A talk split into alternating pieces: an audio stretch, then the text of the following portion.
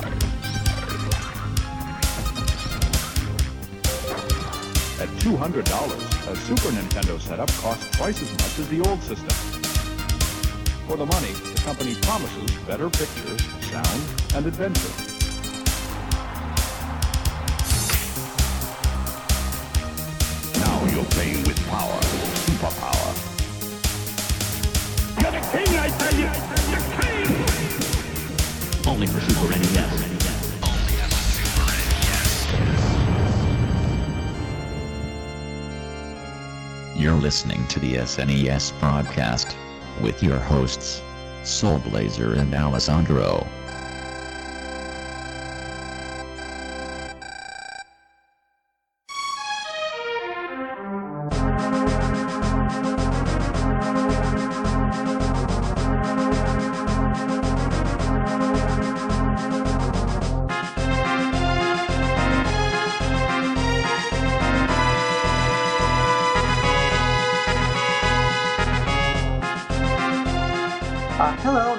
And welcome to the Super NES Podcast. This is episode number 22. Uh, this is your regular host, Greg, and I'm also joined joined again by my once again and it's like my now regular uh, co-host. This is Alessandro. Um, it's great to be back, Greg. Thank you so much. Yes, uh, and we are joined joined by this podcast also uh, with a third uh, person, like the guest host of this podcast. Uh, I'm very pleased to be able to introduce uh, like Andy to the uh, podcast. Um, so how's it going tonight? It's going pretty well. Okay. Um, so the game we're talking about uh, is the classic RPG uh, Final Fantasy IV, which was released for was released for Super NES. Final Fantasy II uh, in, in Japan, North America, back in, uh, in my, back in 1991 by by Square. So um, Andy, uh, why don't you tell us a little bit about your Super NES uh, history, experiences, your first time with the system, that kind of stuff? Well, my first time with the system, my mom bought it for me for Christmas, and she ended up playing it before I did. but uh, she got it for me for Christmas, and I believe I got Mario World with it. And, you know, played Mario Brothers. I'm a big Mario Brothers fan as well. Uh, got Donkey Kong, all three of the Donkey Kongs for it. And, you know, just various different games me and my mom would always play together. You know, she was a younger parent, so, you know, we just enjoyed video gaming together and just had a lot of good memories with it, a lot of good games I played on it. Wow, I'm so jealous. Honestly, like my mum would never touch it. Like she would never touch a controller, or even I try to understand why I loved it so much. So that's a really cool backstory. Considering uh, I didn't get actually- that experience. Um, actually, for Mother's Day last year, I got her one of the Super Nintendo Juniors, and we still play it now. I got her that the Donkey Kong games again, just Mm. you know, because it's something we both loved, and you know, we still we still get together sometimes and play.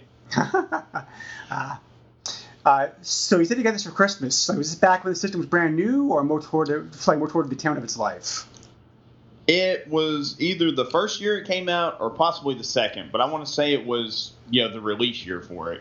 Ninety one, then. Okay, yeah. But um, uh, so how old were you? Oh, either five or six. I mean, I was little. Mm. So this is your first gaming system period. I'm sorry. So this is your first video game console period that you played. Um, I had an NES first. Do you have any memories, like memories of playing that, playing on that one though? Before this though, um, Uh, really, just Mario one and three is all I remember playing on the NES. Because yeah, I was like three, four, and five, and I don't remember too much about back then. But I remember playing a lot of uh, Mario three more than I do Mario one. yeah. Mm. So besides Super NES, do you have any other systems that you're really fond of that you enjoy playing? Honestly, I still like the Sony PlayStation One. I I know it's kind of on that cusp of being retro to some people, but I still consider it retro. Yeah, it's definitely retro. Like it's old enough to be dated. Like it's retro. exactly. That's how I see it. And I mean, it it had a lot of good ports. You know, they ported most of the old Final Fantasies to it. Yep. Um, had some new ones on it. Had seven, eight, and nine. Yep. And honestly, just as far as consoles go, go that and the Super Nintendo are probably the two best you can get for RPGs. Yes, definitely. Well, the PS2 also had some great RPGs on it, also. It did. It did.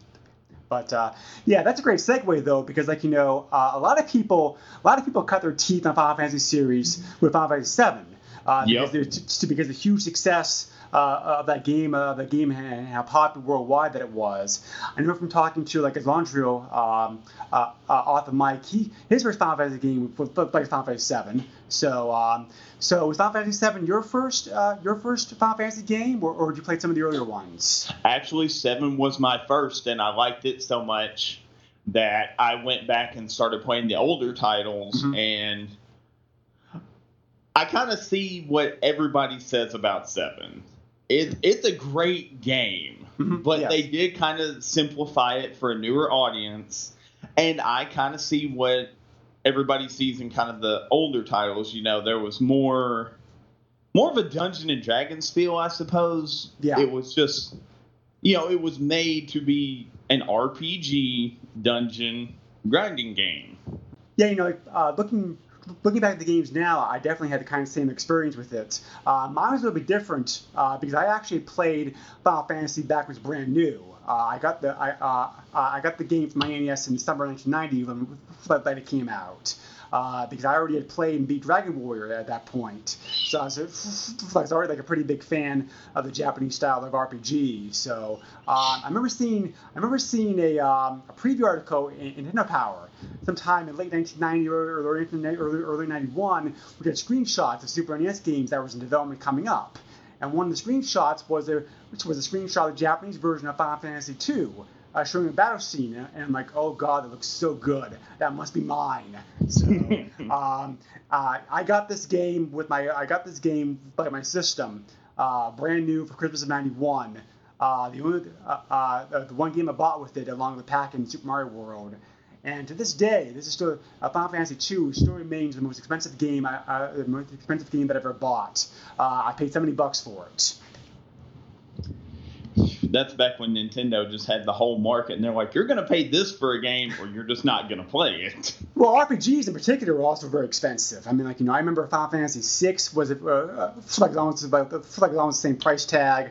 Earthbound, Chrono Trigger, they're all expensive. So Mhm. uh, uh, there was like an RPG tax on games, flying games back then. So, but uh, um, uh, so like Alessandro, um, I know you said that you also had gone back and played six after time with seven. Uh, did you have kind of the same experiences with Andy?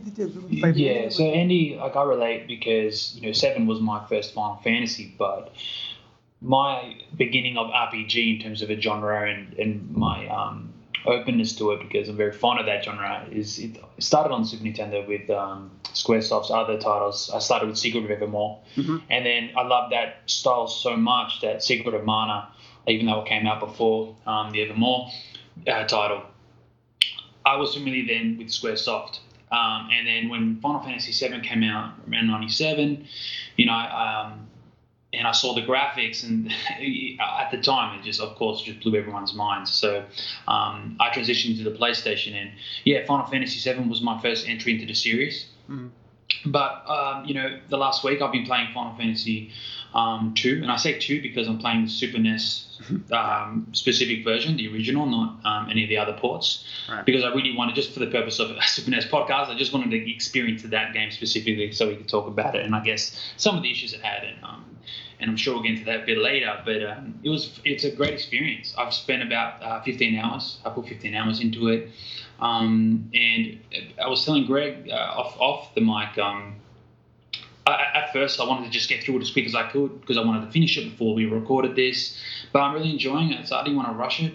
Um, and the experience is totally fresh for me. And I'm just yeah, I'm glad I got to uh, go back and really see the, where the roots came from in, in terms of the, the active time battle system because that was in seven and the evolution of it. I can see a lot of fami- familiarities with that game Um, and this one, especially with the drive of story, I think this game is really driven by the story, and um, that I love that about an RPG.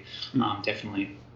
Yeah, definitely. Uh, it's kind of ironic that you mentioned Secret of Evermore, like as being like one of your first games, because ironically enough, that game was actually developed uh, by Yeah. SquareSoft's U.S. branch. That was an The American. one. Yeah, yeah, that was an American-made game, so it's like you Yeah. know, um, but uh, um, uh, but yeah, I mean, like, Final Fantasy. Um, but again, then again, like you know, for sake of consistency, consistency, I'm going to call it Final Fantasy IV during the podcast because officially, it's officially that's what it is. But the game was released as Final Fantasy II. So, like, so understand, I, I'm not, we're not looking to confuse anybody out there. Just like you know, it's just Yeah. Um, uh, the two titles are pretty much pretty much like interchangeable. Um, but the game was released in Final Fantasy II for the Super NES because because the other games hadn't been released. Uh, had, the other games had not been released out, outside of Japan. So they're trying not to, like they're trying not to like they're trying not to confuse anybody. So um, instead, all Square did was delay the confusion about like 10 years until Final Fantasy VII came out. So, but uh, um, uh, but, the, the, that's a whole different story.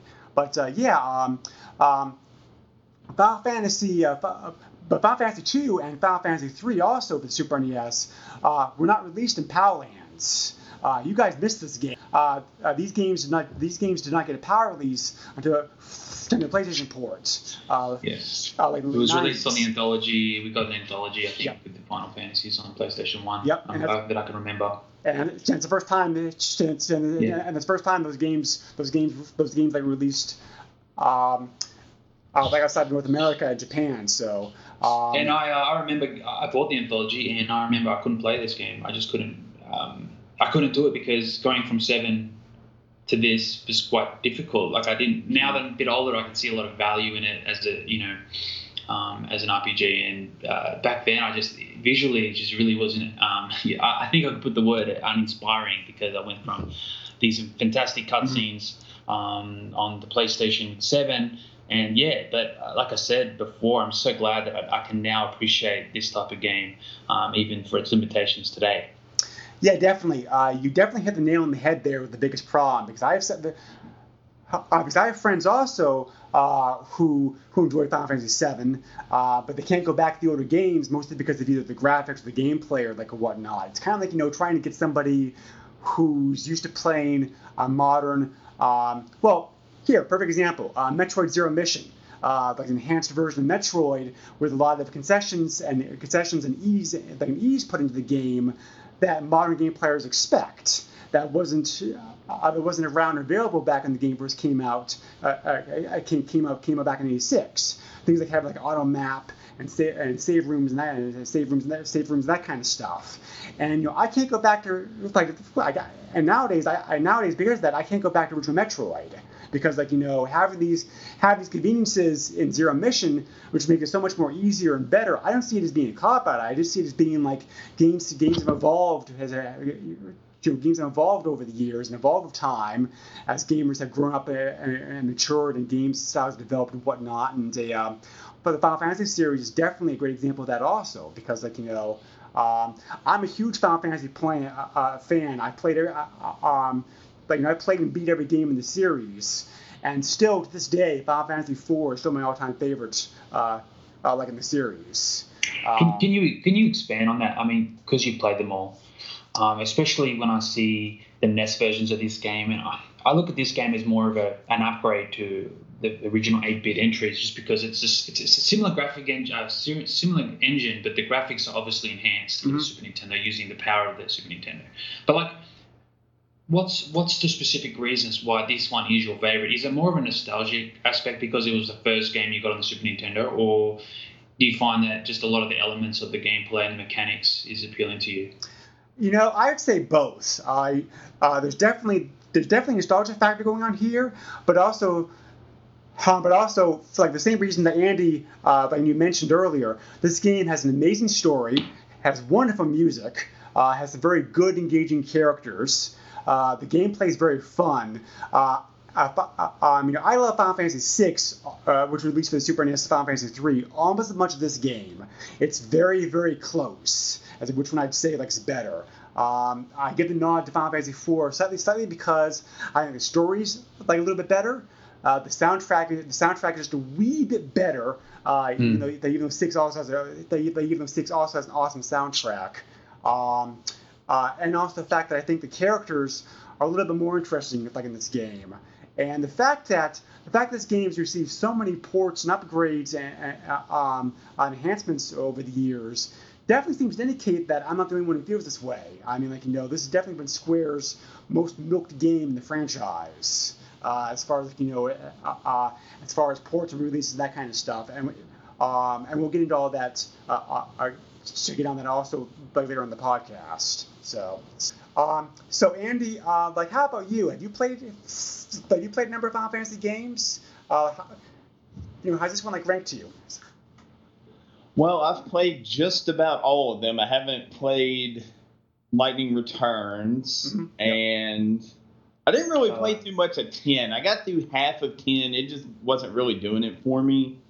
But on the scale of all the ones I've played, except for those two, this one's pretty high up on the list. I won't say it's my favorite, but it's definitely in the top four. No pun intended. Uh, you know, I feel I feel about like you on a lot of things. The soundtrack is great. The story's very engaging. There's a wide array of individual characters that go through growth and developments, But I still won't say it's my favorite. I just happen to like six a little bit better. Mhm. But I would definitely recommend this game for anybody that's cutting their teeth on RPGs or hasn't played older RPGs and wants to go back and try some. I would definitely recommend this game without any fear of reprisal.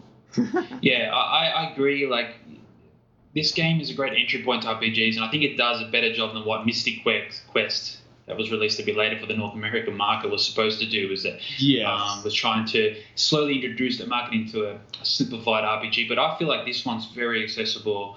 Um, it doesn't hold your hand, but it's you don't need to grind in this game. For example, like you can just go through the story, and it just does a great job elevating you and your characters. Um, without having to uh, put yourself in a position where you're lost or have to turn to guides, for example. I've, I've found that anyway, personally.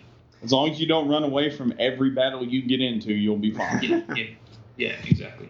Yeah, and what's funny about that, like is that Square actually did simplify this game, like the North American release, because they were worried. That, some reason they worried that people here, that, that people here in the states, like, are finding it be like difficult. So, um, so it's kind of fun to think about how how gaming trends then, like versus now, how things have changed. So, um, doing like of course in hindsight you know again bringing up Mystic Quest yeah that was a, a decision they made because they saw the slow impact of final fantasy 2 on the console but if you look into you know into it further final fantasy 2 or 4 for the super nintendo had a very slow build um, in terms of sales and acceptance and eventually it was such a well uh, even though it didn't sell amazingly well it was an RPG that was played a lot later in the system's um, life cycle from people who are, were interested in RPGs. And then once it grew as a genre, it was definitely a go-to for a lot of people. Um, but like I said, I think the way they put this together, even I think they, they released it later in Japan as the easy mode. I'm not sure. Maybe you can clarify a bit more on that, Greg. Yeah. But um, like I said, yeah, just so accessible, and it just does a great job as an entry point um, for RPGs. Because personally, even me, like I love that genre, but I don't want a difficult RPG. Like um, if we're bringing up like systems, like I'm not a fan of the job system in the Final Fantasy. Some games Yeah. um, have that job system, and I don't want that complication. Even though it's customizable, I want to grow with characters. I like to see what they deliver in the game in terms of story, so I can relate and um, go on the journey together. Where a job system, for example, gives you so much modification on your characters, and I, and I personally, as an RPG player, don't want that option. That's why I like this specific um, mechanic in this game because of the accessibility of it. Yeah, definitely. I mean, like you know, uh, that actually brings up a great point. The fact, like you know, how a um, I know there's two very different styles, uh, there's like styles of RPGs out there. You, uh, you have what's called the JRPGs, the Japanese RPGs, uh, which are you know, which are very like slower based. Uh, usually, like usually turn battle, story heavy, that kind of stuff. And, and then you also have Western style RPGs, uh, which originally started on computers back in the 80s with games like Ultima, which are uh, which a faster paced, uh, more focused upon battles, gameplay, and that kind of stuff. And they, um, Uh, and as a kid and teenager, like in the 90s, I played mostly all JRPGs. I was a huge JRPG fan all the way up until oh god, probably like you know 10 years ago. But like you know, um, uh, the Final Fantasies being like first and foremost like in my mind. The Dragon Warriors also because like I said, my first RPG uh, was the original Dragon Warrior. But um, this genre to me exemplifies every exemplifies both everything that's so great and uh, uh, and also what's so bad about like about JRPGs. Um, but I really feel that JRPGs these days have really stagnated. Uh, and my like my taste taste have definitely changed, swung have, definitely swung heavily toward the Western style RPGs now. Like I'm a huge fan uh, nowadays of the Bioware and the Bethesda game series. Uh, games like you know Mass Effect and, and uh, um, uh, Dragon Age and Skyrim uh, and, and, that kind of stuff. And like you know, I haven't played the, the only JRPGs I play these days anymore are Final Fantasy games because like you know I th- because like you know I think the whole I, because, because I think the whole genre stagnated, and it's kind of it's kind of sad to see like you know how so many revolutionary things that the series brought in, the series brought in, including this game we're talking about, including this game we're talking about here today, Final Fantasy IV. This is the first game to have the to have the active battle system, as you already mentioned, and whatnot. It's kind of sad to see how it's, it's, it's sad to see the, how, how how this whole franchise and genre has just really stagnated uh, because because the Western Star RPGs are now the ones that are offering the great stories, the great music, the great gameplay, but uh, there's definitely still a very um, like you know there's there, there's definitely I, I have a fond place in my heart for this game and games like it but I, but I also realize I also realize that there are some serious flaws uh, float like this game uh, which we'll talk about yeah. to talk about next week into the podcast definitely. Like, I can I just say, like, I agree with you. Like, um, Andy, I know you said you didn't really like ten. Um, I love ten as a as a game. I didn't like any of its extension. X two wasn't a fan, um, and I wasn't a fan of any other Final Fantasy released afterwards. But number ten was the first step into that 3D linear landscape where it goes completely against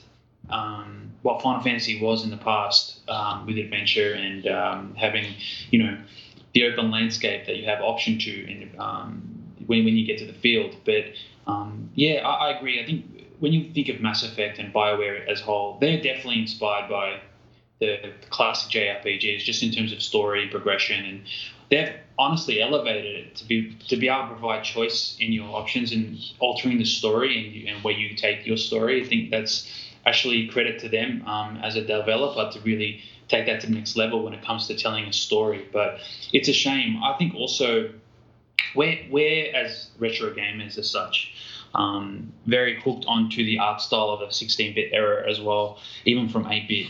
Um, when we look at RPGs of that era, I think it's not just the mechanics of the game or what it done; it was how it looked and how the story was told. Like this game is is again going to the graphics. It's it's not really inspiring, but the way they tell a story is um, through its uh, you know uh, limitations is amazing. Like I didn't feel like when I was playing this that I was like ah I don't really like what's going on. I was actually enthralled to see what was happening next, um, and it actually inspired me to go and look at um, some director's notes because I wanted to see what his inspiration was in terms of transitioning Final Fantasy to a more linear approach not when I say linear, more of like an accessible approach. And um, he wanted to make it. Um, this was uh, Sakaguchi. I don't know if you're familiar with uh, him, Greg. You probably are. Obviously, he, he mm-hmm. was the founder of the Final Fantasy series, but you know he wanted to create a more uh, dramatic, um, story-driven game, and I think he's done that right here. And he's also obviously looked at the original three um, fan, uh, Final Fantasy games, and he wanted to pretty much get the best things from them and, and, put it in this game. And that's what I think we've got. I think this is the greatest hits of the first three Final Fantasies, hmm. um, and that's what makes it special for me. Sure, definitely. Uh, so Andy, I know you said earlier that you're not really like a modern gamer, but do you have any thoughts like about uh, like about like about the topic that we were just talking about? Well, honestly, I really just agree with you. Um, just personally, I think the 16-bit era just tried to tell more with, like you were saying, with limitations. You told more with less. Mm-hmm. So you had to tell a better story. It needed, it literally needed, you know, better writing, better characters. You didn't have flashy cutscenes and 1080p graphics. You had 16-bit sprites on the screen and music, which to me music is probably the biggest part of a Final Fantasy game. Mhm. Yeah, Hundred definitely. percent. Yeah. I think we haven't we haven't spoken enough about it yet. Hopefully we will. I mean, I, I could go on for forever about it. I mean, the soundtracks really just. I won't say they make the game, but without the soundtracks, I don't think they would be really nearly as popular as they are. Mhm. Yeah. Sure, definitely. Okay, uh, so let's talk a little bit here about some of the basic history, the history Square and some of the developments, the development like this game. Um, I'm sure most of the diehard fans out there listening to this probably already know all this. You know, this is more to kind of help people who are more like only have more of a passing, a passing familiarity of stuff like the series. Um, Square was originally formed in Japan uh, back in 1983. Uh, they were originally a, they originally a subsidiary of another company. They didn't become independent until three years later, uh, 1986. Um, they originally they originally made games for a number of Japanese computers, like and then branched out to the Famicom, which is the uh, which is the Japanese uh, version, like the NES, uh, several years later. Um, their games didn't do all that well, so in 1987 they put all their remaining resources, uh, resources and, and time and money, like trying to make one last game, which pretty much which pretty much uh, sink or uh, sink or survive the company, and then of course became the original Final Fantasy.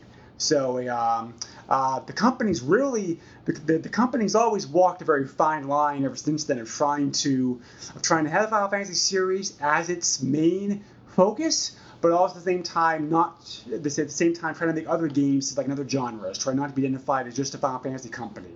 Uh, they tried very hard, even though they, they, they, like, but even they made uh, a number of great RPGs over the years, they've also branched out and made some very good games, uh, like some other topics also. Uh, they also made, like for example, like they made a space shooter, uh, which is called like, you know, Einhander uh, for the PlayStation. That's very good. Uh, they made, uh, they made, they also made some fighting games. Uh, they also made some action adventure games and that kind of stuff. Uh, just trying to so the company's the, so the, the, so the company ever since then has always kind of had a blessing and a curse as far as as far as the Final Fantasy series uh, like it's gone. Um, Final Fantasy has been the most su- successful successful RPG series not only in Japan uh, but also in the world since its original 1987 release. Um, back in those days, uh, Square being a small company. Uh, uh, allowed Nintendo to publish their games in North America. Uh, the, uh, Nintendo was the one who published Final Fantasy uh, for the NES in 1990. They also published a, Rad Racer, uh, which is a very good a, uh, a racing game, uh, like for the NES. Uh, and they also published a more obscure game, which is called like you know, King's Knight, uh, which is definitely kind of a very weird, unique NES game that I highly recommend checking out. Uh, to kind of see like an early, like an early Square game. Um, they formed Squaresoft, which was the U.S. branch of the company in 1989. Uh, Final Fantasy II was the first released game by Squaresoft, but Squaresoft's not called anywhere on the box or on the box or manual. It just identified Square for some reason. So, um, and Squaresoft continued to be the U.S. branch of the company uh, until Square merged with uh, uh, until Square merged with Enix in 2003. So, now known obviously as Square Enix. Um, Final Fantasy was Final Fantasy IV was originally conceived as being a NES game. Uh, they were making they, they were going to do Final Fantasy IV for the NES and Final Fantasy V for the Super NES, but because of, because resources and, and resources and advanced technology, they scrapped the NES version of the game and just focused upon the Super NES version of Final Fantasy IV instead. So um, um, the game. Uh, like the game got released in Japan uh, by, in, by, by 91 and it was a smash hit. Uh, and Square desperately wanted to bring this game over to the States, but they were worried about the fact how RPGs at that time were very, very niche uh, in the West. Very few RPGs uh, had come out over here like Japan, so Square did a number of things to try to change and modify the game to try to make it more acceptable uh, and also make it easier for Westerners to get into. Uh, one thing they did was they took the version of the game and they also uh, uh, like they modified it. They made an easier version of the game. Uh, like the enemies not being as tough, uh, some of the encounter rates decreased, that kind of stuff, which became known as Easy Type. Uh, so, um, the, so we got here in, in the Super NES was was, a, was that Easy Type version. Uh, the Easy Type version was eventually also released in Japan. Also, it's kind of like an easy, uh, uh, uh, it's kind of like an easier kid version of Final Fantasy, uh, uh, Final Fantasy IV. Um, this is the, the, Super NES released the game is the only version, like the only easy, like the only easy type that got released in the West. By the way, The like, like every game, like every the porter version of the game since then, like the original hard type. Um, they also they also went ahead and, and produced an excellent manual.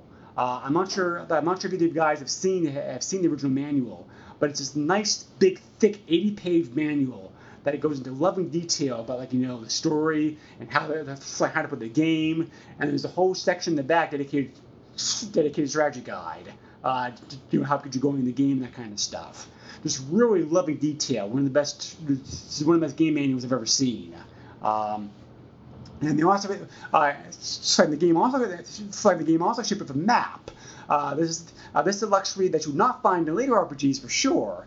Uh, one side of the one side of the poster had a map of the world showing you like showing you all the locations of the towns, the castles, that kind of stuff, and, and the other side of the map had uh, dungeons, showed dungeon, uh, showed, showed dungeon maps, the first like four or five, uh, uh, four or five dungeons dungeons that you come into.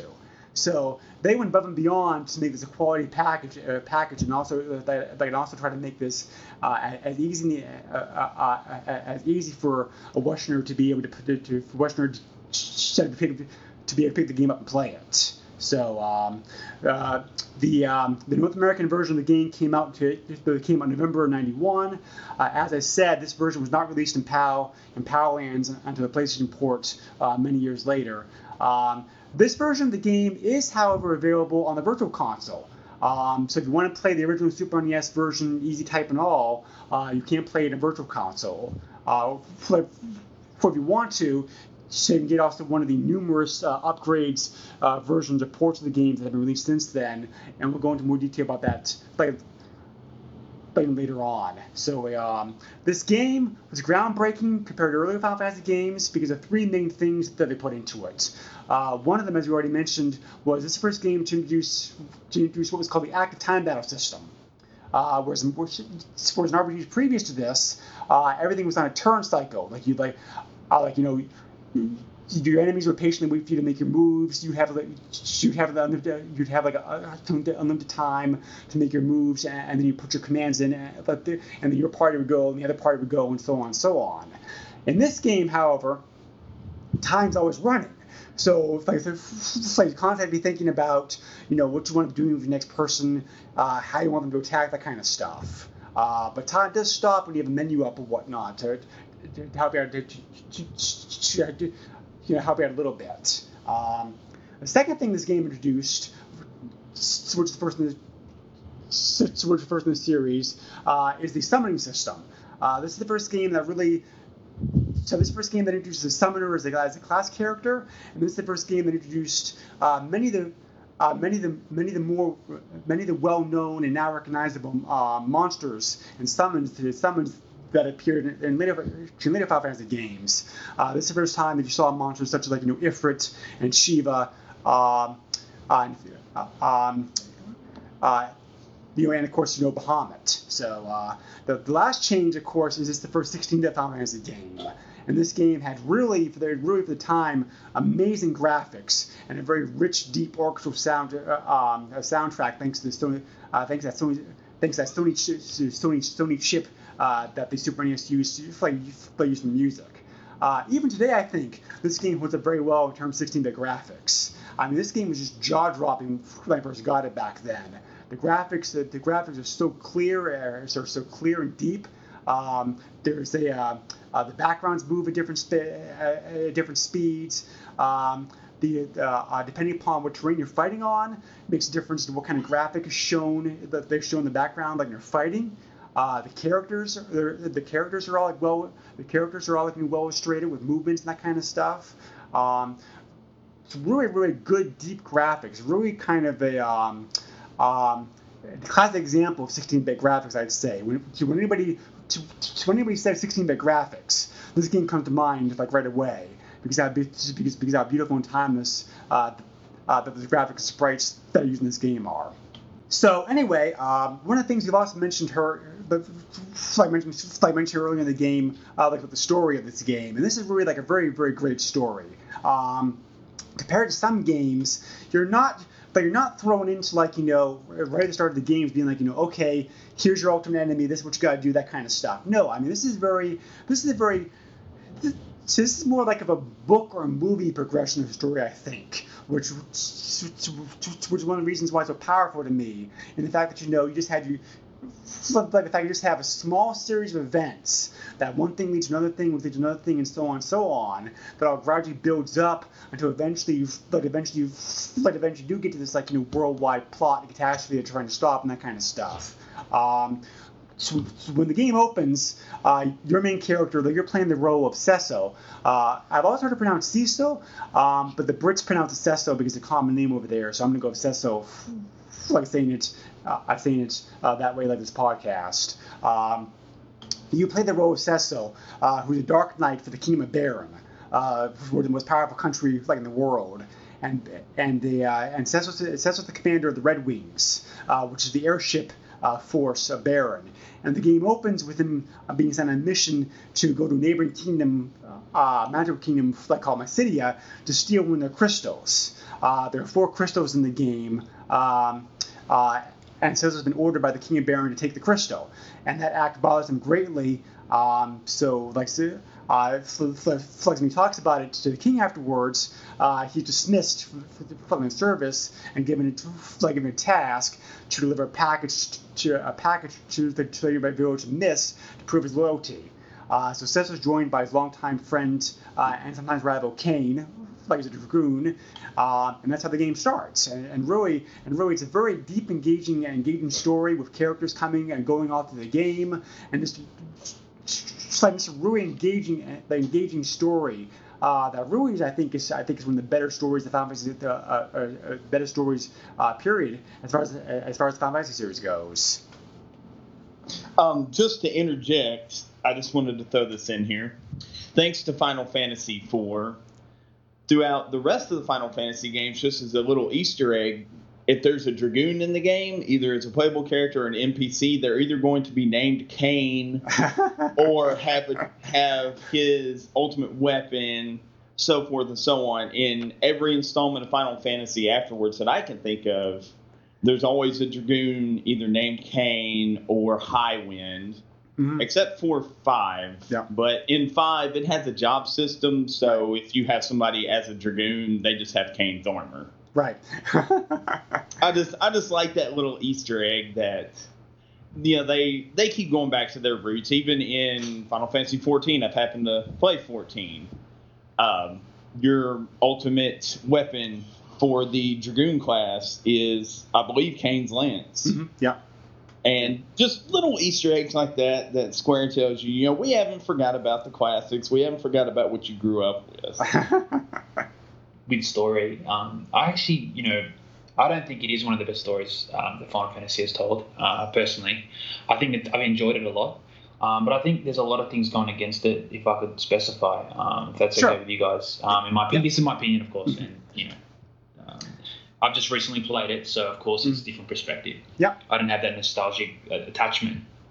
But a big issue I have with it is I think the characters are turning over way too often. I find that um, that you uh, not to spoil. Are we going to spoil things here, Greg, or is it um, is it okay to talk about it? Because yeah, I know it's an old, it's an over twenty plus year old game. Yeah, I was say, yeah, this point, like you know, spoil away because like you know, I think anybody listening to this podcast has probably already, like, probably they already played the game. Yeah. So there's no interest in playing it. Period. So I want to get too specific. I don't want to. I don't want to get too specific, but I think they, the characters just come and go, come and go at like uh, ridiculous speeds. Mm-hmm. Yeah. Um, you know, they join you for a, for a dungeon, um, dungeon crawl, and then you know the plot just carries them away, and I, I, that affected me because they they are well written um, within the plot, and you get an attachment to them, and you even level them up. And I just find a lot of it was wasted. Like even when um, an individual uh, passes away in your party, you know, there goes your you know your equipment. the the automatic uh, mindset for me was like, I need to go back to a previous save so I can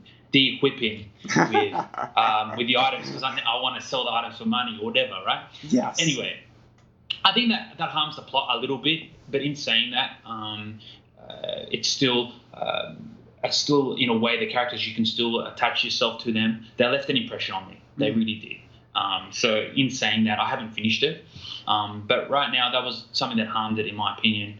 Um, you know, Cecil, the, the, the, main character, I think I love um, his.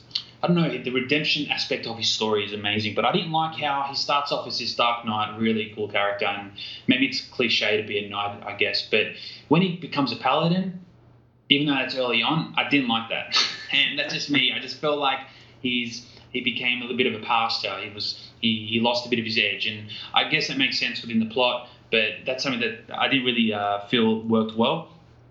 Um, and I love Tellah. Tellah's quest, the older the older mage. Mm-hmm. Um, you know, I thought they could have I looked at that plot a little bit more. I, it, it, found it, I found it to be very quick.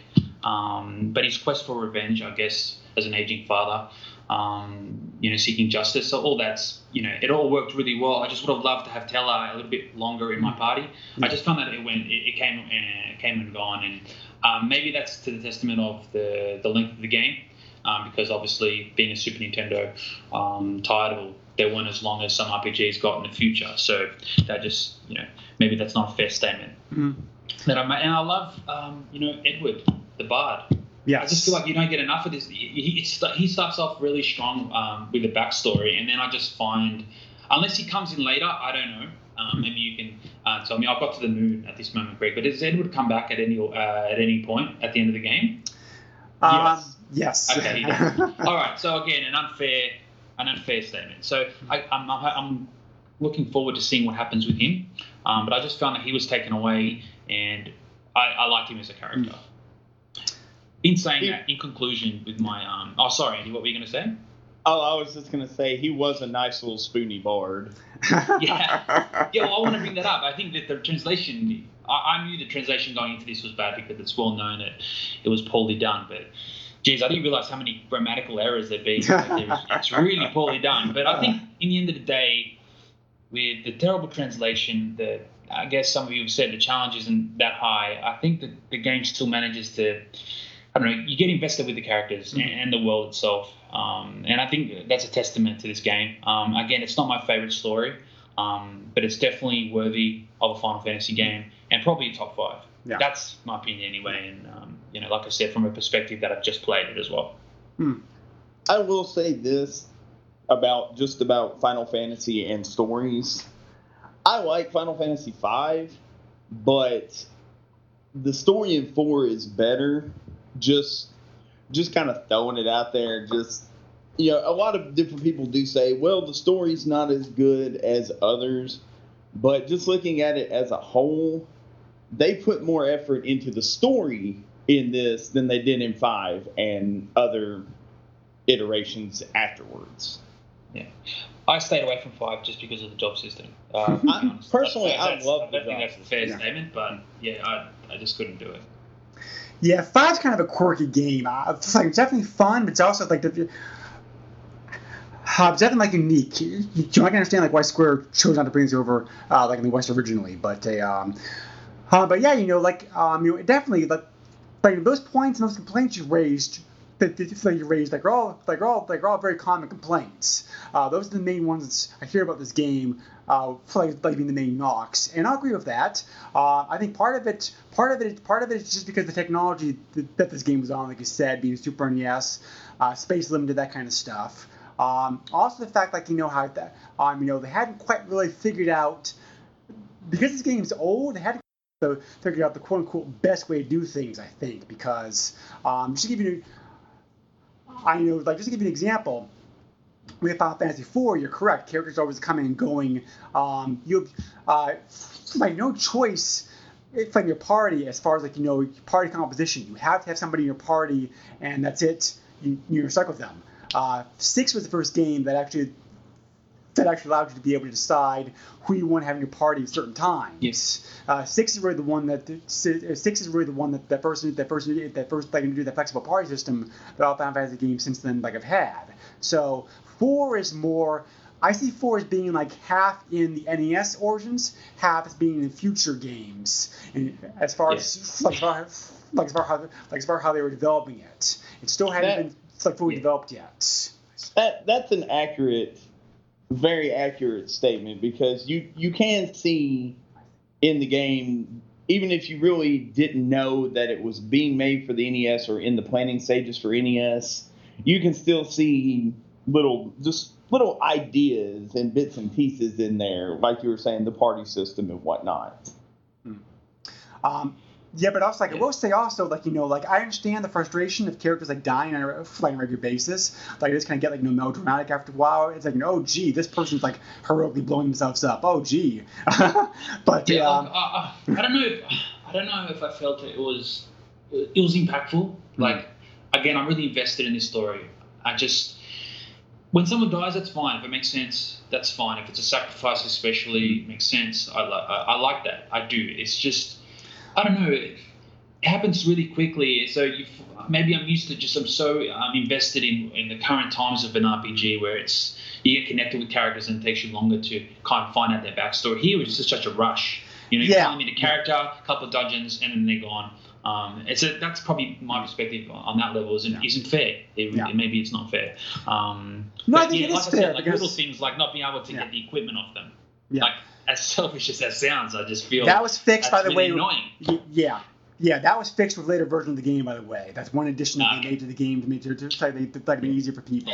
Um, but yeah, you know, I definitely, I, I definitely understand what you're saying because, like, you know, like one, like one melodramatic sacrifice is fine, but I can remember at least three, maybe four times in this game it happens, and Yeah. uh, um, Yeah. like not the first time, not the first time, not the first time, it kind of wears a bit thin. But I will say this, however, only one, the, like like only like only like only one person in the game permanently dies. Like everybody else Hmm. does come back in your party at some point later on down the line. So There like you you know, um, uh, uh, so there is that one small concession concession to you at least. Um, and also the, the, the, the and also and also and also one of the and also partly because of that I think one of the gameplay things the game has I love. I love how this game allows you to have. I, I, I love how this game allows you to have five people in your party. This is so it's the only Final Fantasy game that allows you to have a party that size. Like, like, like every Final Fantasy game, you say you have a party like a three or four. That's accurate. Yes, I, I, didn't- I didn't mind the five-player system. The, the the shuffling between front and back kind of got confusing. To be honest, I don't really use it that often. I just set one formation, and that's that's how I play. Um, but I think we also haven't mentioned there is also a love story Mhm. within the plot with Rosa and Cecil, and I think that's um, I think that's done really well considering the limitations that um, of a 16-bit stri- sprite has, you know, with the animations they can show. And I, I was really connected with the story, you know. That's testament to the game design, especially when it's such an early title for the Super Nintendo. I think they've done a great job with that, you know, showing that story within a, a bigger plot. Yes, definitely. Uh, you know, I'm not sure if you guys want to talk about the characters, you, you the characters of the game, like you know, real quick. But uh, um, uh, but yeah, you know, Rose is definitely one of my favorite characters in the game. I mean, not only is Yeah. she a very powerful white mage, uh, I know, like, and toward the end of the game, holy, such an awesome spell to have. Um, but Yeah. but yeah, uh, her story also like is also her story is also like very good. Um, and eventually, like eventually, like eventually, attack power gets pretty good too because most of the games she uses, most of the games she has to use that uh, crappy bow and arrow that's not really all that effective. Um, but toward the end of the game, like she, uh, uh, you are able to get her some powerful weapons. Uh, so like Rose is definitely like like Rose like like Rose is definitely like a, a very powerful character. Um, Kain I already mentioned earlier. Kain's Kain's interesting. Kain's kind of like a friend slash rival of Cecil, and um, and you really see both parts of that like we played like the game. Um, I think I think probably Kain's story and, and that uh, story and character is the most interesting in the game uh, next to Cecil because of everything he's going through and that kind of stuff. Uh, because like he's really he's really interesting. Um, like he's really a very tormented uh, character uh, as far as like his as far as like his past and, uh, and his story and that kind of stuff. Um, and you know, and, um, and yeah, his dragoon powers are, are, are so good. Uh, like it's so nice to be able to have them or have the party uh, in the party like the party like for attack power and that kind of stuff. Critical against some bosses. Uh, there's some bosses you have to use them for too. So Um, uh, the arc, the Archfiend of Wind. I can't think of the name of it right now. It's in the Tower of Babil. You you have to use Kain against that boss. exactly, yes. You you cannot win without Kain. Yeah. I, I just I'm blanking on the name right now, but they changed the name between the original version, like it's the original, original version, like it's like modern versions. Like to worry about it. I Uh, just, I, I hate when that happens in a game. You, Well, like we said, the translation of this game was not that good. So, like you know, um, but you know, they just simply went back and gave it like something more proper translation. I'm thinking, you know, Final Fantasy VI they retranslated also, but Final Fantasy VI had much better translation to start with. So, uh, so not, uh, uh, so not as much like that game, but uh, like I changed, but uh, um, but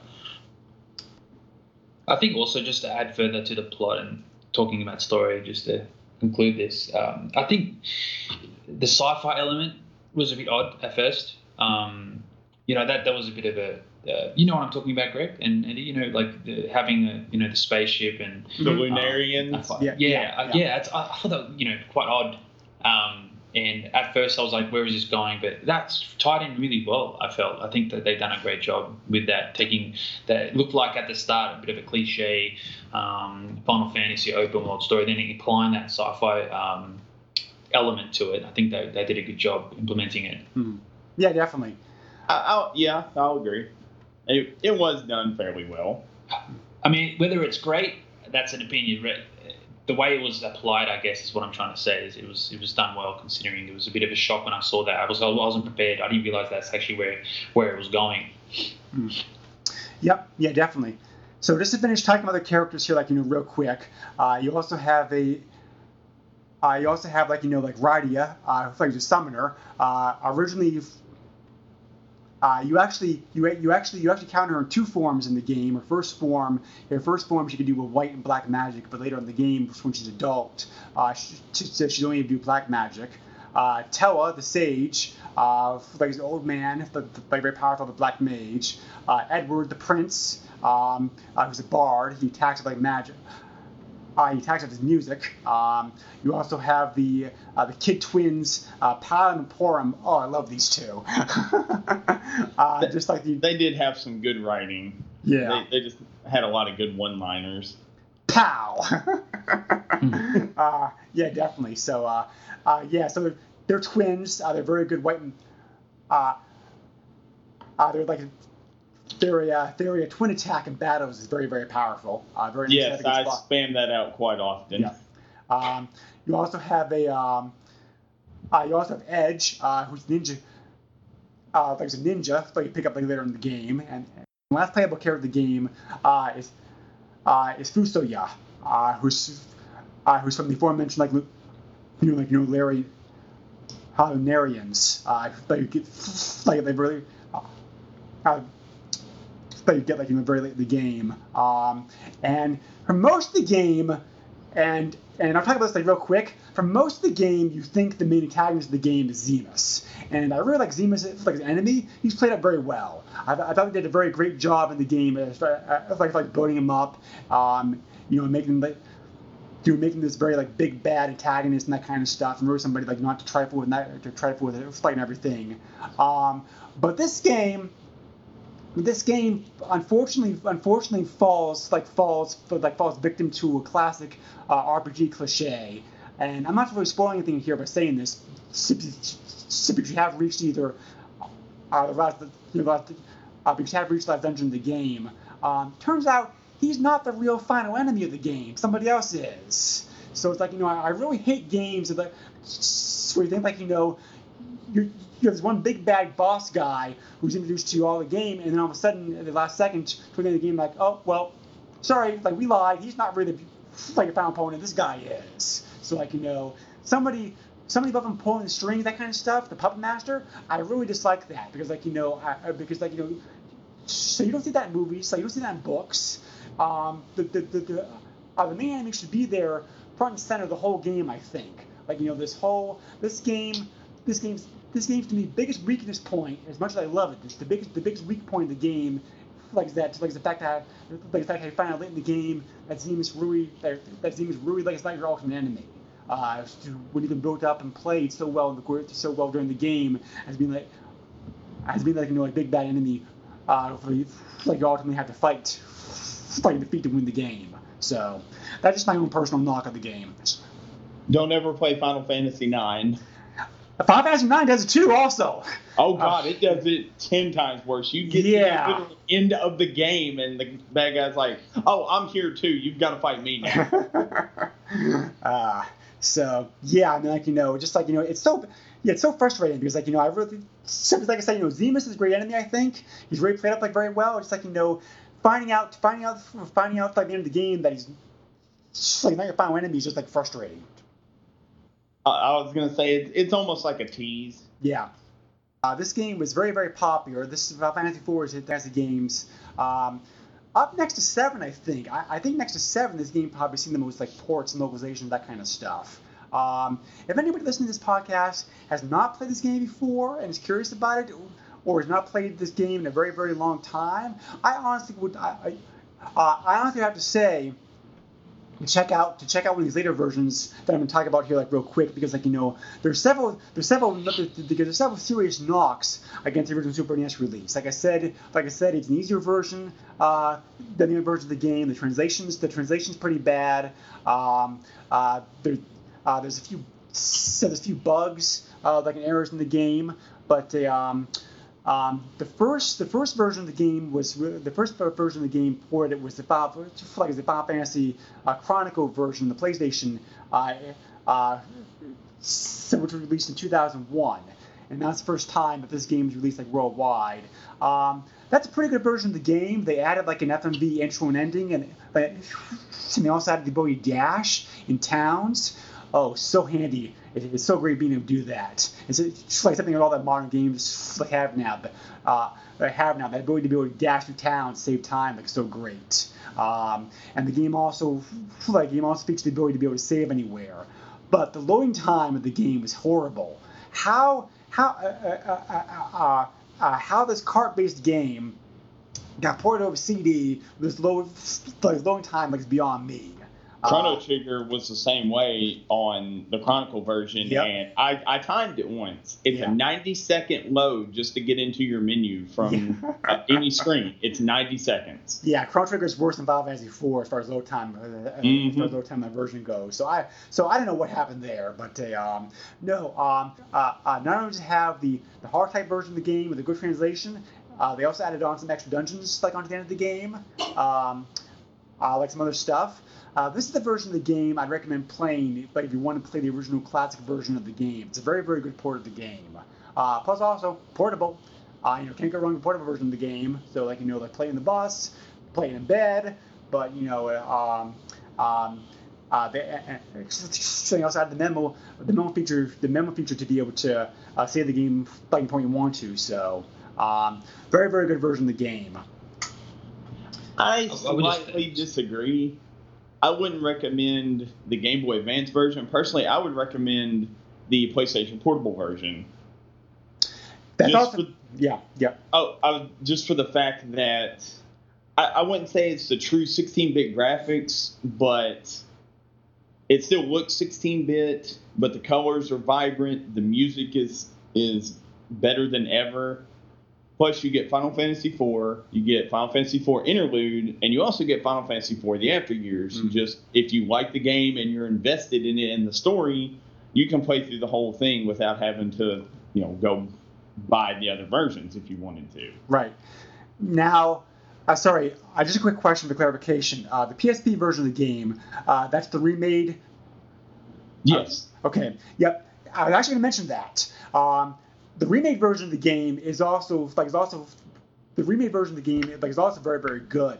It's so different than the original version of the game though. I'm kind of counting it counting almost like two different versions. Uh, like, because it is such a dramatic I am a drastic remake. Uh, that version of the game originally came out for the Nintendo DS in 2000, 2007, and since then, but, but it's also available on the Wii, and, and it's also available like in Steam um, for PCs, like and also like on mobile phones. Um, the main versions, the main difference of that game, like I said, they redid the graphics. Um, uh, there's cutscenes, the cutscenes in the game now that have like you know 3D, the, the 3D looking cartoon graphics. There's voices in the game also, uh, like you know, very good voice acting. Um, I like this version a lot, but I know a lot of purists and diehard fans of the uh, uh, uh, diehard fans of the series hated it. Uh, I, because I can relate to that. I I wouldn't say they're wrong. Right. So I mean, like you know, um, yeah, you know, I'd agree with you. Anybody not playing this game first time probably is better off checking out this version of the game. But, but I was just saying, if you want to play the classic version of the game, the original version of the game, as was intended to come out back then, the GBA version of the game, like the one to go to. So, like you know, Uh, Oh like- yes, yes. you know, this has come from me going back to play the original, you know, Super NES version.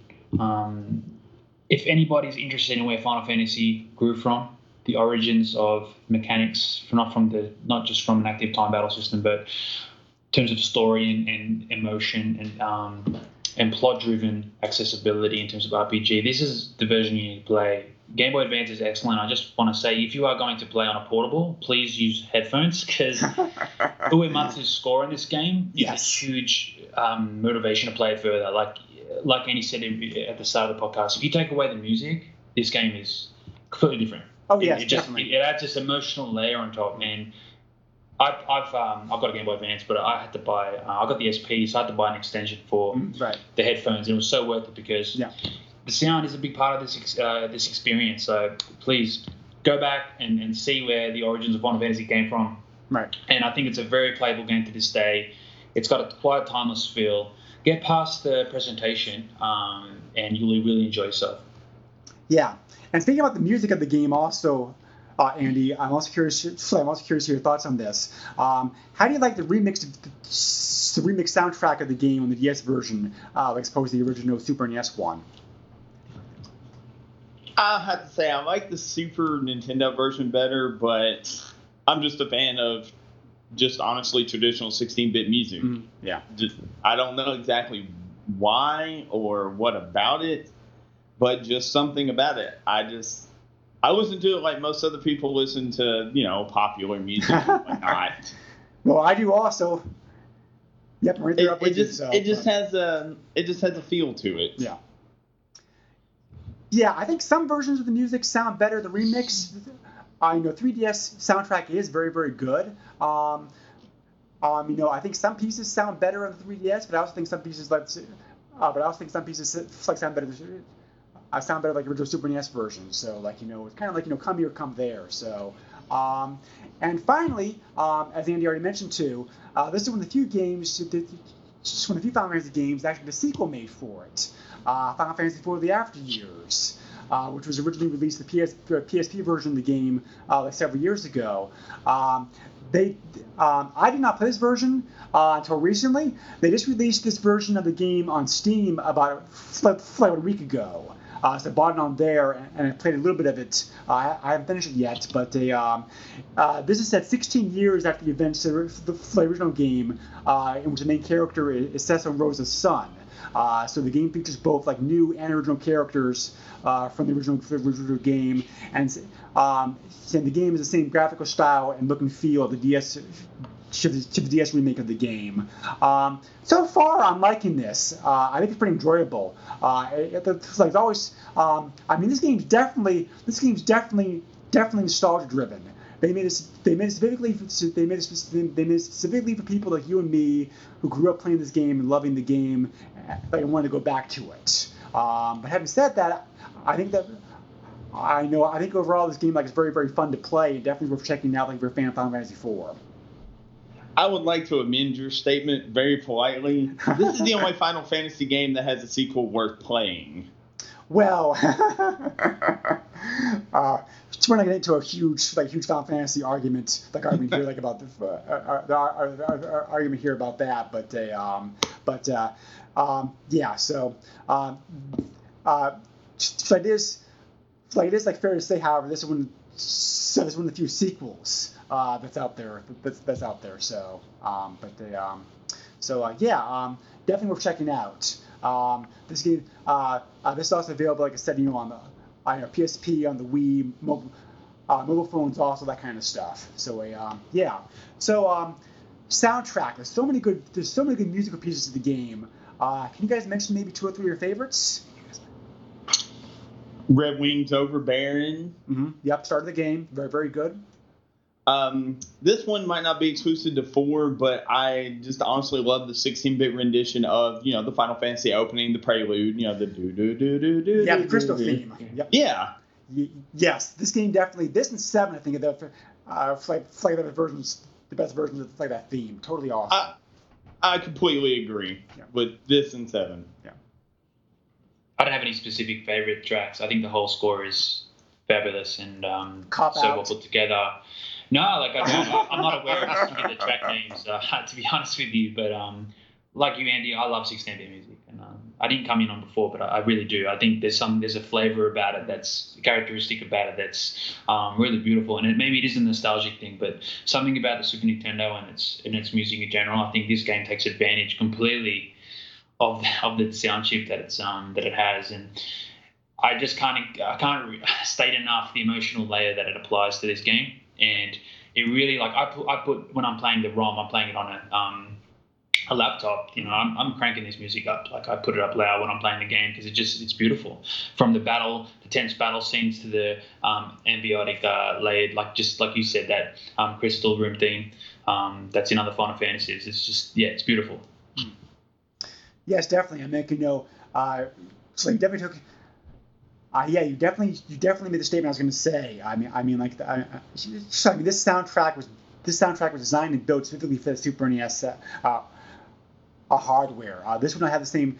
Uh, I mean, this, that this soundtrack would not, have, this soundtrack would not have the same sound coming out of an NES or Genesis or Genesis in the console, uh, because that you know, like unique orchestral, orchestral-based soundtrack uh, hardware which the system had. Yeah. So, um, And I think um, the application of this of the soundtrack because this is, I think this is the first Final Fantasy where you know when something happened in the story, um, it will be triggered by a different song. So you know a lot of the rooms you'd enter have one song, and then something happens in the plot, and then another song would come on on top to add that additional layer. So they're little things, but it really makes a difference when playing this game. It gives it, uh, like I said, an emotional layer, and it's done so well.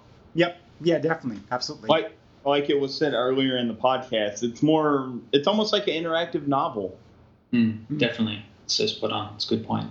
Yeah, Yeah, definitely. Um, so I mentioned earlier uh, that this game that this game shipped a number of like of you know bugs, bugs, glitches, odd features, that kind of stuff. Uh, some of these, I know reading up reading up on some of these and doing the research, re- like doing the research, like, like the research on these. Th- so this is one of the reasons I love the game so much. Uh, some of these bugs I was not aware of. It's amazing the fact how, like for a long time, every time I play this game, I always, um, uh, I always, uh, I always, uh, uh, I always would discover something new, something new in the game, something I missed earlier. Um, and some of these, and some of these and glitches I never even knew about. I, I mean, just to give you guys an example, um, like the village of Mist, uh, that first village that you go to later in the game. Um, there's there's a secret passage behind the fireplace that you, uh, like one of the houses that you can walk down to, wa- walk down uh, and pick up, uh, and pick up a chest. Um, Super NES version of the game, because the easy type, you can see kind of hint of a passageway. Later version of the game, don't even have a hint of the passageway. But you know, I, but you know, I never found that passageway until after I played this game like 10 years later. For, for, for, the first time, for the first time I found that. This game's loaded with secrets. So, uh, so, so, so, definitely, it's definitely, definitely one of the things, one of the things I love about it. But uh, um, I'll just, just mention the. Uh, so I'll just mention the big glitches here, like real quick here. Um, there's a way to be able to get 255 like main item in the game, uh, thanks to a glitch. Um, uh, uh, there's a way to be able to revive an enemy, uh, so you can like kill an enemy, uh, bring him back to life, and then kill him again. And you can exploit this to be able to get like huge amounts like gil and experience uh, as the game goes on. Um, the original Japanese version of the game uh, had a bug in the game where certain areas of the game uh, monsters monsters would get displayed in the wrong dungeons, and because of that, the game the game self correct uh, because of that the game self the, the, the, the game self correction mechanism would kick in and some of the enemies to suicide themselves. Um, so kind of like an interesting glitch. Uh, there's also a glitch that allows you to be able to equip any item in the game. Uh, even the character shouldn't shouldn't be able to, even the character shouldn't be able to equip that item. Um, and there's also a way to be able to bypass uh, a couple of uh, uh, to bypass a, a, to bypass a couple a, couple of key of key events of the game to keep people to, to keep people in a party that you shouldn't that you should have access to, which will cause the game to glitch and free and freeze later on if you do that. So um, there's also there's also a way to be able to cast uh, Sif when it summons variety of free at a magic cost, uh, and, and you can also um, and there's also there's also glitched uh, with stop and a bunch of other spells in the game that can cause some freezing of the game also. So um, and finally the most um, uh, the two most probably most most most well known uh, uh, hidden things of the game is the adamant armor and the developer's room. So uh, I think I think Andy's the one who mentioned who mentioned the adamant armor earlier. Uh, uh, the pink tails, uh, I like items in the game.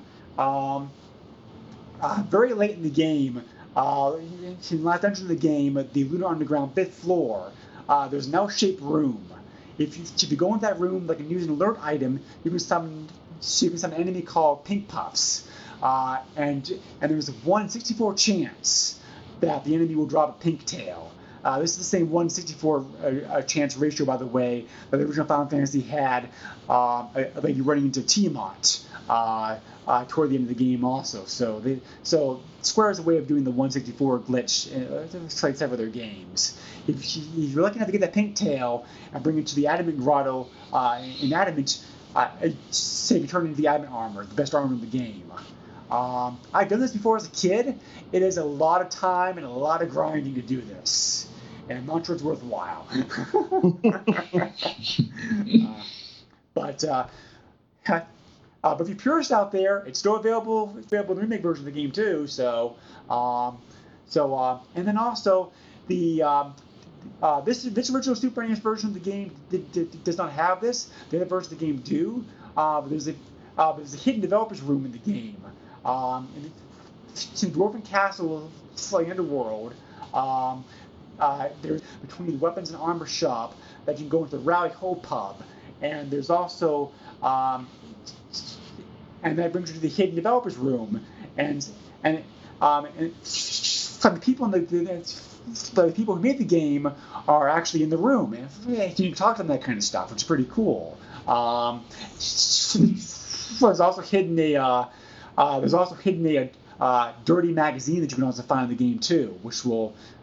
Uh, I don't know why like, they have to break the fourth wall like that. Just, it's it's it's crazy annoying for me when I see things like that. Yeah, it, it takes away the immersion. I mean, it's a cool aspect. Don't get yeah. me wrong, but you're so immersed in this game, and then all of a sudden you can go meet the developers in a room.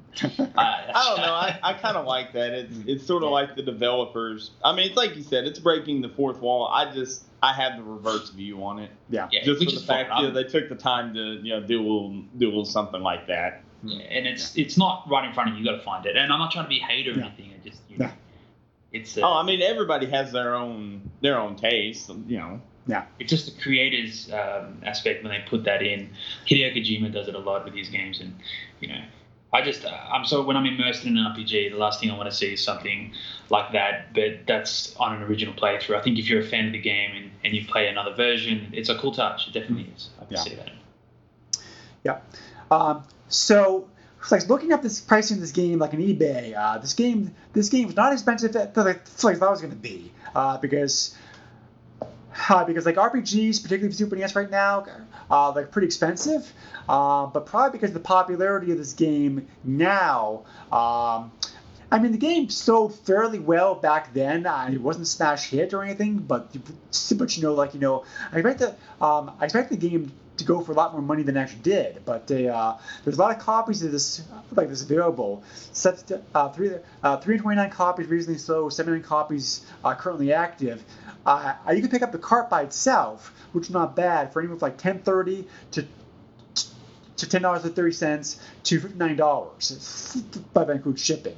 Um, one CIB pricing that's a little bit more expensive, but was, uh, that ranges from 54 68 all the way up to whopping 200 to 260 to 267 dollars. So um, uh, car pricing is not that bad for this game. CIB is right about right about what I paid for it back then. Uh, it's a new game actually, so like you know, um, Um, not as expensive as some other RPGs that priced like priced on eBay. So um, and like I said, you know, this game's this game's commonly available in many many formats and formats many many ways. So like you know, uh, you want a version of it in your platform, you can probably find it. So um, um, uh, so anyway, uh, like we've said, this game is definitely is definitely well worth checking out. Uh, so if you can get over the 16-bit graphics uh, and some of the and some of the and some of the gameplay mechanisms and mechanics, kind of, mechanics. There's no kind of stuck firmly like firmly the old school the old, the old school 8-bit days. Uh, this is really a wonderful RPG uh, that to get into. I think both this and six showing up very well these days, being like you know a pinnacle of like you know of gameplay and uh, gameplay and storytelling and music and characters. So uh, it's definitely uh, so definitely. Uh, so definitely, so definitely, so definitely worth checking out. Um, if you have, if you have the tolerance for it, I recommend the classic, the classic version of the GBA. Um, you'd rather play the enhanced version, uh, for the, the, the enhanced graphics, the, the, enhanced graphics and voices, uh, the DS uh, with mobile phone or whatever version that you get it on. Uh, the remake of remake version of the game like is, like is also very very good uh, and certainly adds a lot of gameplay value and uh, gameplay value enhancement enhancement to the game.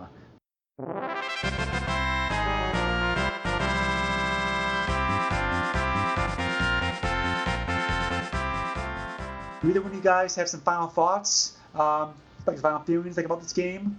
Um, so before we like wrap things up. If you haven't played it, play it. If you have to buy it, download it, use an emulator, yeah. however you have to do it, play it at least once. Hmm. I think um, for casual gamers uh, who don't like grindy RPGs like myself, this is actually a really good game um, for that because it, the plot just takes you through. You just go to the next point to the next point without having to worry about um, grinding through a dungeon to get a higher level to get past the next stage. I think it does does a really good job holding your hand a little bit when it comes to that. Um, but it's it's I didn't find it to be super easy. Um, I found there's enough challenge there for me to be to enjoy it as a um, you know as a um, as a challenge. So yeah, anyone looking for a, a nice RPG with a, great plot, um, an accessible battle system, and also, like I said prior, to see where Final Fantasy built on. This is one of the original titles, um, and I think it's important if you're a fan of the series to go get out there and play this if you haven't already. Because, like I said, I've come from a, um, a, history of playing the later titles first, and now coming back to this with a fresh mindset, it was it's been a very enjoyable experience, and I could probably say it's in my top five Final Fantasies um, that I've played anyway. Yeah, definitely. Uh, actually, but actually, actually, I think overall the difficulty of this level is pretty good. Not too easy, not too hard. But yeah. um, but this game does have one of the most hardest boss fights I've ever I've ever done before, like a Final Fantasy game.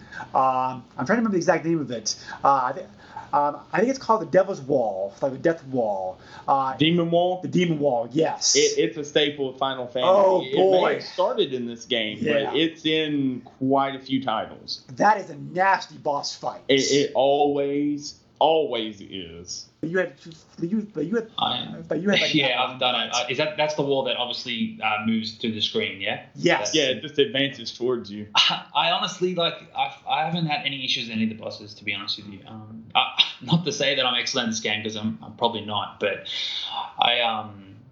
Yeah, I'm just trying to think back on my experience with it. It just, yeah, I didn't die, that's for sure. Um, but yeah, the, the, the, bosses haven't been too easy. I just haven't died. I just feel like they've just been the right challenge. And there's a there's a satisfaction with beating a boss, um, even if you haven't died. That there was a challenge there, and you had you had this tense moment where it's like, oh wow, this is close.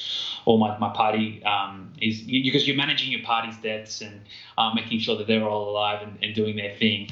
But I had no issue. Um, and even if there is a tough boss in any game, that's expected in a um, in a well constructed, um, especially in an RPG when you've obviously led up to that point. The story's driven you up to that point where you build your character, you leveled up, you prepared your party, and you're coming up against a challenge. And if you do die, you learn so much from that experience where you can go back and now, okay, I need to make sure next time that I do this or I do that, or or my party member equips this, or I have the right armor. I think, and it all started from there because even like the magic system, uh, Greg, if you don't mind me touching up on that quickly. Sure you know, learning how to buff magic and and uh, applying that in the right way is so important in this game because there's a there's a delay. It's not like other uh, other Final Fantasies after this where if you actioned a, a magic or a spell, Um, that it happened pretty much straight away once your um, once your party was up to attack. In this game, there's a there's a waiting period.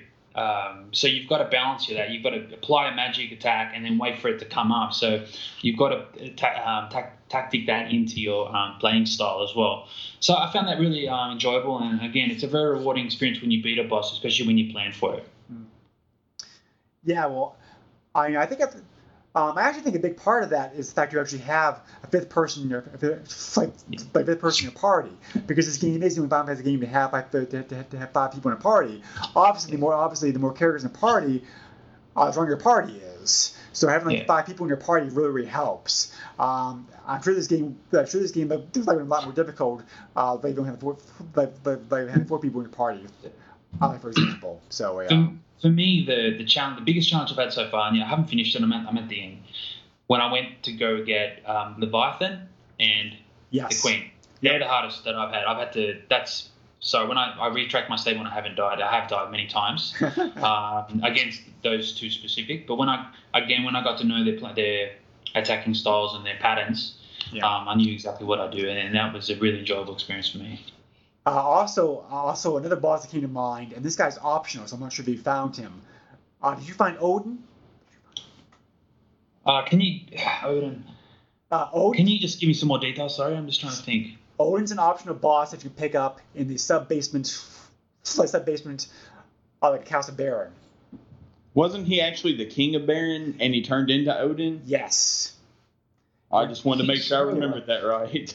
But you're not required. What's the reward? What's the reward when you beat him? Uh, Odin. Odin summon. Yeah. Jeez, So I probably the, he usually just kills weaker enemies with just a single hit, like most other games. I think he still has a regular attack if it's a strong enemy, though. I think I think I have him, but I have to double check. I just can't remember. Sorry, I'm really bad with names. Yeah, it's very possible you missed him because he's an Oh. optional character. Um, you know, Yeah. Yeah. you know, there are some of the I think there's one character that's like, I'm, I hear something down this hallway, but I'm scared to go. and you go down there and you find Odin. sounds like I'll have, I'll have to I'll have to go back. If I haven't if I haven't played him yet, I'm definitely gonna go check that out because that sounds really cool.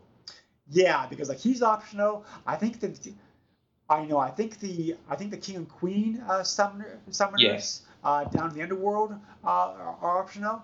Um, and I think um, and I, um, I think Leviathan and Bahamut are also are also optional. Uh, like you're not required to get them either. So, but very very strongly recommended because they're very very powerful attacks. So, um, Yeah. but oh, side note, can I also say how much I love like how much I love the uh, how much I love the fact this game this game this game came with four save spots.